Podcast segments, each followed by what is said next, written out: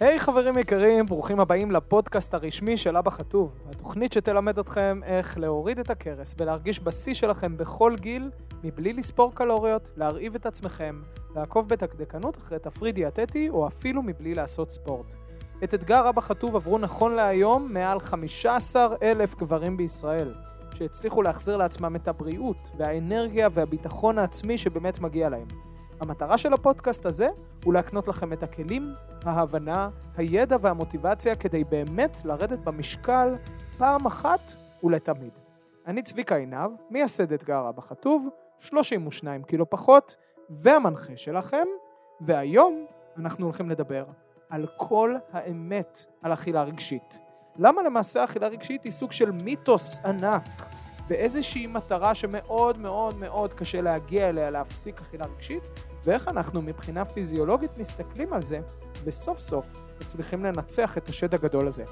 אגב, הפודקאסט שלנו תמיד יהיה בנוי בצורה הדרגתית, כך שאם עדיין לא שמעתם את הפרק הראשון, זה הזמן ללכת אליו ולהבין את הבסיס ההורמונלי, למה 99.5% מהאנשים לא מצליחים בדיאטות, ואיך מבחינה הורמונלית אנחנו יכולים לנצח את כל הסבך הזה. אז יאללה, אם הקשבתם לפרק הראשון, הגיע הזמן להתחיל.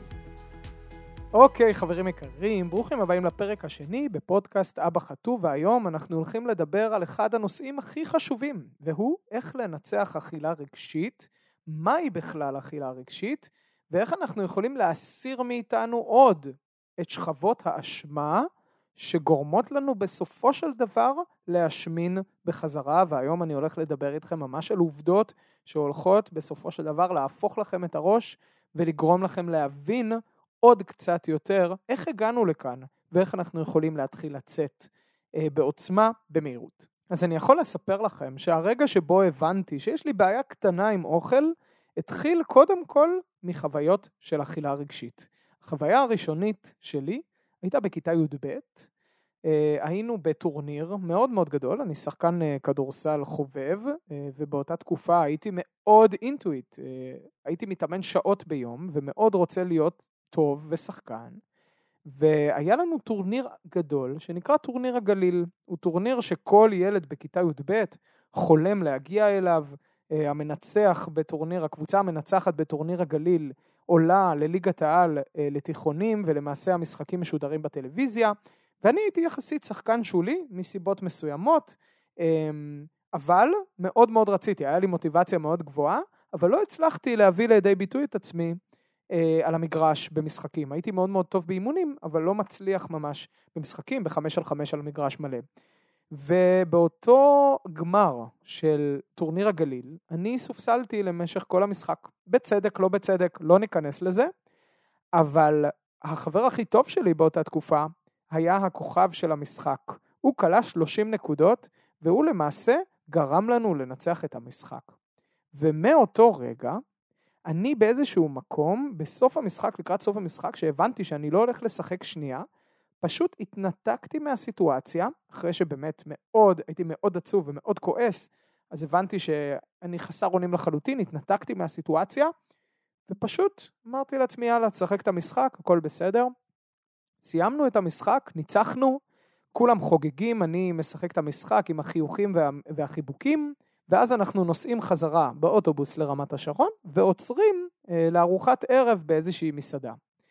ואנחנו אוכלים וצוחקים ומדברים על המשחק, ווואו, ואיך החבר הכי טוב שלי היה תותח עולם במשחק הזה וניצח לנו את המשחק באמת, אה, ואז המנהל המקצועי אומר, טוב, עוד עשר דקות הולכים, יש לכם זמן פנוי, עוד עשר דקות האוטובוס יוצא, ואני מתחיל לרקום לי תוכנית בראש.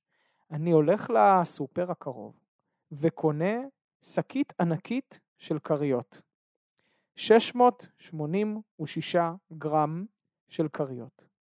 ואני אומר, טוב, אני צריך איזה משהו מתוק, אני אתחיל לאכול, אז אני אוכל בדרך חזרה, ואני אוכל ואוכל ואוכל, ופתאום אני קולט שנגמרה השקית.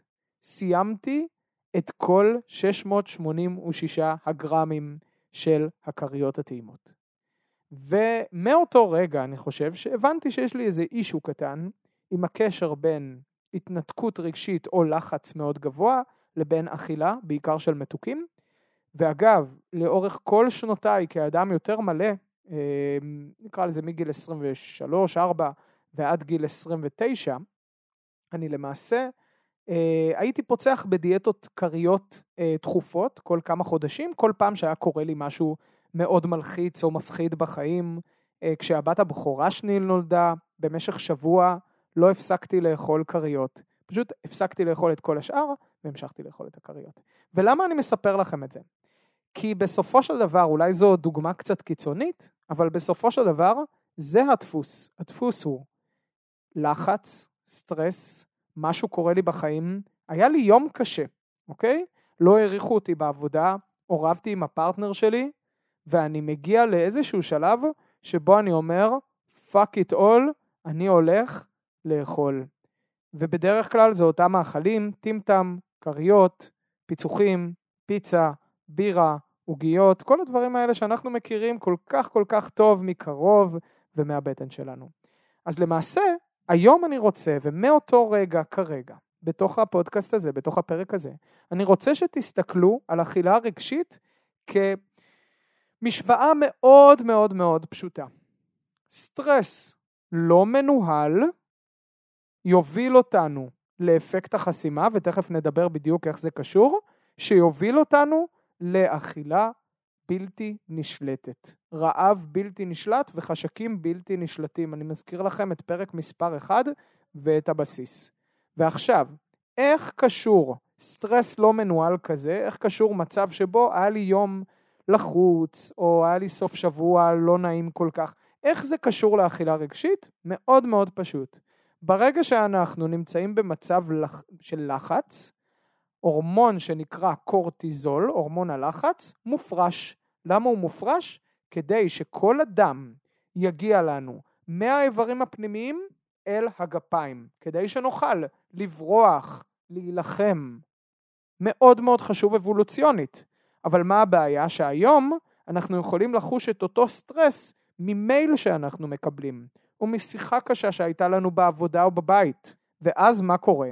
הפרשת הורמון הקורטיזול מתרחשת כמעט על בסיס כרוני, אבל בצורה מאוד מאוד חזקה וגבוהה, וזה מאותת למוח שלנו, חביבי, אתה ב-fight or flight, ומה אנחנו צריכים ב-fight or flight? אנרגיה זמינה, והרבה. ומי הוא ההורמון, אני מזכיר לכם את פרק מספר 1, שאחראי לנו על אנרגיה זמינה? הורמון האינסולין. אז מה שקורה ברגע שהורמון הקורטיזול משתחרר, גם הורמון האינסולין משתחרר, אוקיי? הורמון האינסולין משתחרר, גבוה לאורך זמן, הפרשת הורמון האינסולין גורמת לנו בסופו של דבר לתנודות באנרגיה ולסיכון גבוה לסכרת סוג 2 ולתסמונת מטבולית, אבל מבחינת ההשמנה הוא גורם לנו לאותו אפקט חסימה. אותה חסימה באיתות הורמון סובה. אז בואו נעשה שנייה הבנה. ברגע שאנחנו נמצאים במצב של סטרס לא מנוהל, אכילה רגשית מה שנקרא, נגרמת כתוצאה מאותו קורטיזול שעולה גבוה, מעלה את הורמון האינסולין גבוה, לאורך זמן גורם לנו לחסימת איתות הורמון סובה. מאוד מאוד חשוב להבין את זה, כדי לא להסתכל על אכילה רגשית מהיום כבעיה בלתי פתירה. מאוד מאוד מאוד פשוט. ברגע שאנחנו נדע איך להוריד את הורמון הקורטיזול שלנו, אנחנו נבין איך לא להגיע למצב של אכילה רגשית ואפקט החסימה. אגב, יכול להיות שאתה חושב לעצמך עכשיו, צביקה, החיים שלי לחוצים, יש לי שלושה ילדים, אני מנהל עסק, אה, אני עוד מטפל בהורים שלי, מה הקשר עכשיו? אז חבר יקר, כמו תמיד, בשיטה הלפטינית ובאתגר אבא חטוב, היום אנחנו הולכים לדבר על שיטות פשוטות ועוצמתיות להוריד את רמות הקורטיזול מבלי לשנות את אורח החיים שלנו, כי אנחנו אוהבים, אם נודה באמת, אנחנו אוהבים שהחיים שלנו לחוצים, והלו"ז שלנו מלא, ואנחנו מרגישים בשיא המוטיבציה, ואנחנו גם מרגישים בשיא הסטרס. זה בסדר, השאלה איך אנחנו מנהלים את הדבר הזה. ורגע אחד, לפני שאנחנו מדברים על הפתרונות, אנחנו נדבר שנייה על מהי אכילה רגשית הרסנית שבדרך כלל גורמת לנו בדיוק לפעולה ההפוכה, לעוד אפקט חסימה, עוד חשקים, עוד רעב, עוד השמנה, עוד בושה. אז הדבר הראשון שמאוד מאוד חשוב להבין, וכאן אני מאוד שמח שאני מדבר אל גברברי ישראל, הוא שהתבודדות, שזה בדיוק מה שאנחנו עושים בדרך כלל במצבים של אכילה רגשית, היא גורמת לנו לאותו קורטיזול גבוה ומעצימה אותו. כי אם תחשבו על זה, אחד הדברים הכי פשוטים שאנחנו יכולים לעשות על מנת לפרוק את הסטרס שלנו, על מנת להוריד את הקורטיזול שלנו ולהימנע מאפקט החסימה, הוא שיתוף. אנחנו קוראים לזה באתגר אבא כתוב שיתוף ברגע, אוקיי? לא מספיק לי שתבוא ותגיד לי, תקשיב, צביקה, היו לי שלושה שבועות נוראיים, אבל לא אמרת לי שום דבר, ועליתי שלושה קילו. מה זה עוזר לי שאתה אומר לי את זה עכשיו? איך אנחנו יכולים לנהל את זה ברגע? הקושי, במיוחד לגברים, רוב הגברים, הקושי הוא שיתוף ברגע. לשתף באותו סטרס, באותו פחד, באותו חשש שעלה, באותה תחושה של וואו, יש לי יותר מדי דברים בראש, לשתף אדם אחר, בין אם זה לכתוב את זה על דף, בין אם זה לדבר עם מישהו שאתה יודע שאתה הולך לקבל ממנו את התמיכה, בין אם זה לקבל, הכי פשוט בעולם, כן? חיבוק של 30 שניות. מוריד את רמות הקורטיזול בצורה מאוד מאוד משמעותית, אוקיי? הדברים האלה, הפתרונות האלה יכולים, יכולים להיראות מאוד מאוד פשטניים, אבל בסופו של דבר, בגלל שאנחנו בגישה הורמונלית, אנחנו רוצים לעשות את הפעולות הכי עוצמתיות כדי להוריד את אפקט החסימה ואת הקורטיזול. הדבר השני שמאפיין אכילה רגשית הרסנית היא the what the hell effect. אפקט הבינג', מי לא מכיר את זה? ברגע שאני אוכל שורת שוקולד, המוח שלי ינסה לעשות כל מניפולציה אפשרית על מנת שאני אוכל את כל החפיסה. ברגע שאני אוכל אה, משולש אחד של פיצה, המוח שלי יגיד לי, תקשיב, אני אתחיל מחר, אני אתחיל ביום ראשון, אז זה היה בסדר, ירדת כבר קילו, מותר לך קצת, הכל טוב, וכאן אני מפנה אתכם לקטע יוטיוב מדהים של אודי כגן, שנקרא פעם הייתי מותג, שהיום, אחרי שהאזנתם לפרק הראשון ואתם תאזינו עכשיו לפרק הזה, אתם תבינו בדיוק, אחד-אחד, בדיוק איך אפקט החסימה משפיע עליו ואיך הרמה ההורמונלית משפיעה על הרמה המנטלית שלנו ועל המחשבות שלנו בראש. אודי כגן, פעם הייתי מותג. מאוד מאוד מומלץ ומצחיק. אז the what the hell effect הוא מאפיין מאוד מאוד חזק של אכילה רגשית הרסנית. וכאן אני רוצה להגיד לכם, בפעם הבאה שאתה קולט שלקחת קצת, לקחת בורקס אחד, או עוגייה אחת, או משולש אחד של פיצה, תצפה לאותן מחשבות שאומרות לך, מגיע לך אחי, היה לך יום קשה, כבר ירדת, כל הכבוד לך, מחר נתחיל.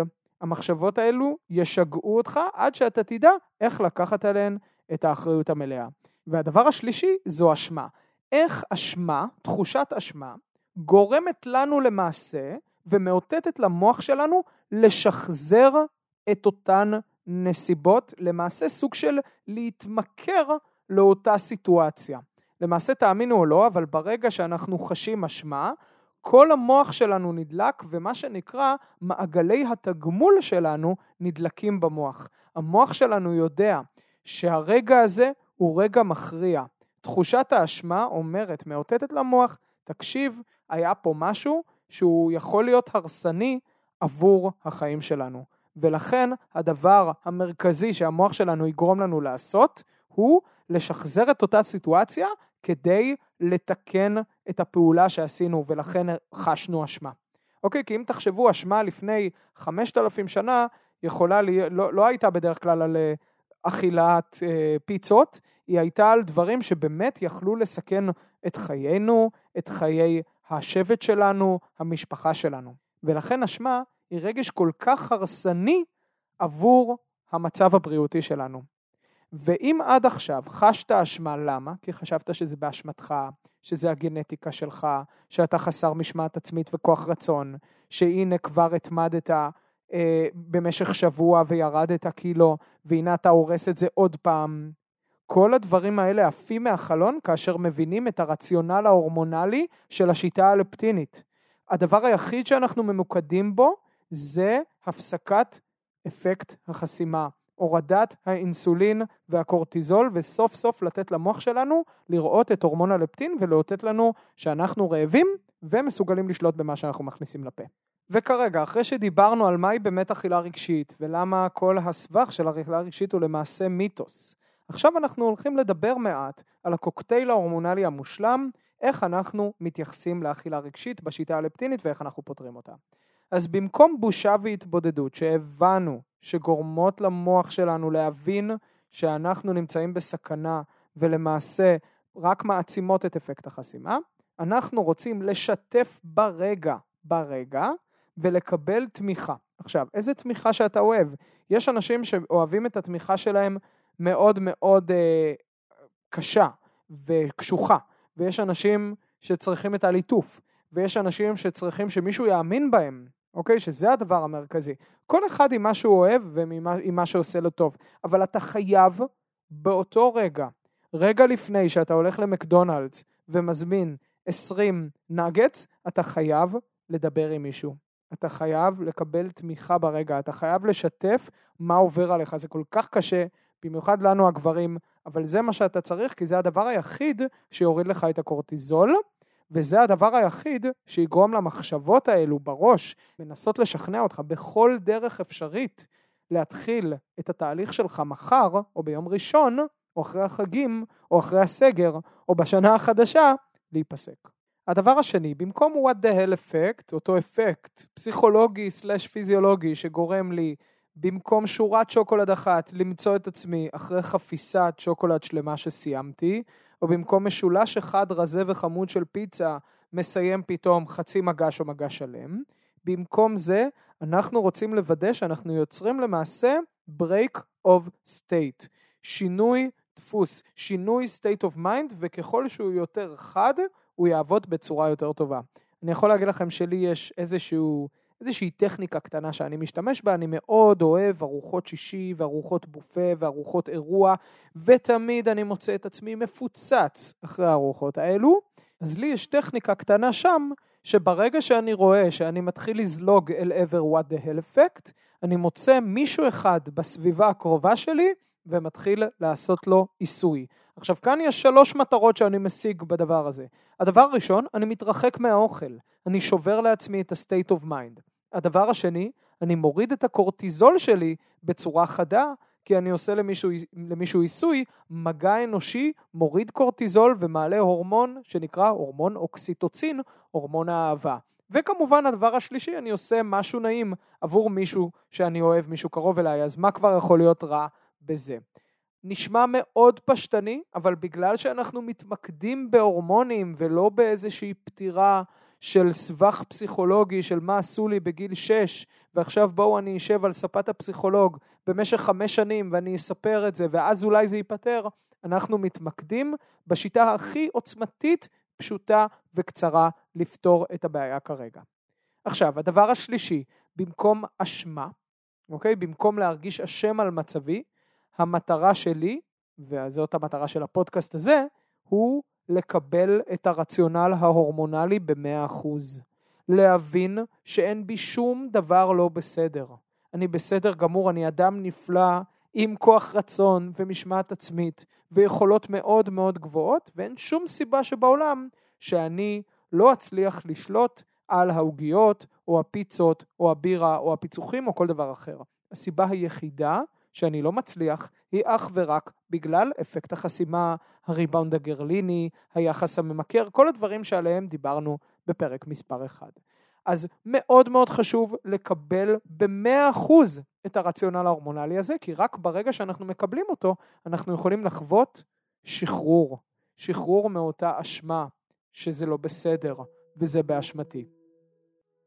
וזהו חברים, זהו הקוקטייל ההורמונלי המושלם לניצחון על אכילה רגשית בצורה הכי הכי פשוטה שיש. ואם אתם שואלים את עצמכם, איך אני יכול להתחיל תכלס ממחר לקחת שליטה מיידית על החשקים והרעב שלי, וזה בדיוק מה שאנחנו נדבר בפרק הבא, שבו אני ארחיב על ההצפה הלפטינית, איך אנחנו כבר יכולים להתחיל לקחת שליטה מיידית על החשקים והרעב שלנו. זהו חברים, אני מאוד מאוד מאוד נהניתי להקליט את הפרק הזה, ואכילה רגשית היא משהו שליווה אותי לכל ימי חיי. אני יכול להגיד לכם שהיום, לשמחתי הרבה, אני משוחרר מזה, וגם כשזה קורה, לשמחתי הרבה, אני מבין שזה ההורמונים שלי, ואני יודע בדיוק מה אני יכול לעשות כדי לשנות את המצב. ועכשיו, אחרי 20 הדקות האחרונות, גם לכם יש את הכוח הזה. וכמובן, לסיום הפרק, הדבר היחיד שאני אבקש מכם לעשות, בתמורה לכל התוכן והערך, זה אך ורק לשלוח את הפרק הזה למישהו אחד מחייכם שממש זקוק או זקוקה לשמוע את כל האמת על אכילה רגשית ואיך סוף סוף אפשר להתחיל להיפטר מהאשמה ולהתחיל לרדת במשקל בצורה פשוטה אחת ולתמיד. חברים, שיהיה לכם יום לפטיני ושבוע נהדר. ביי ביי.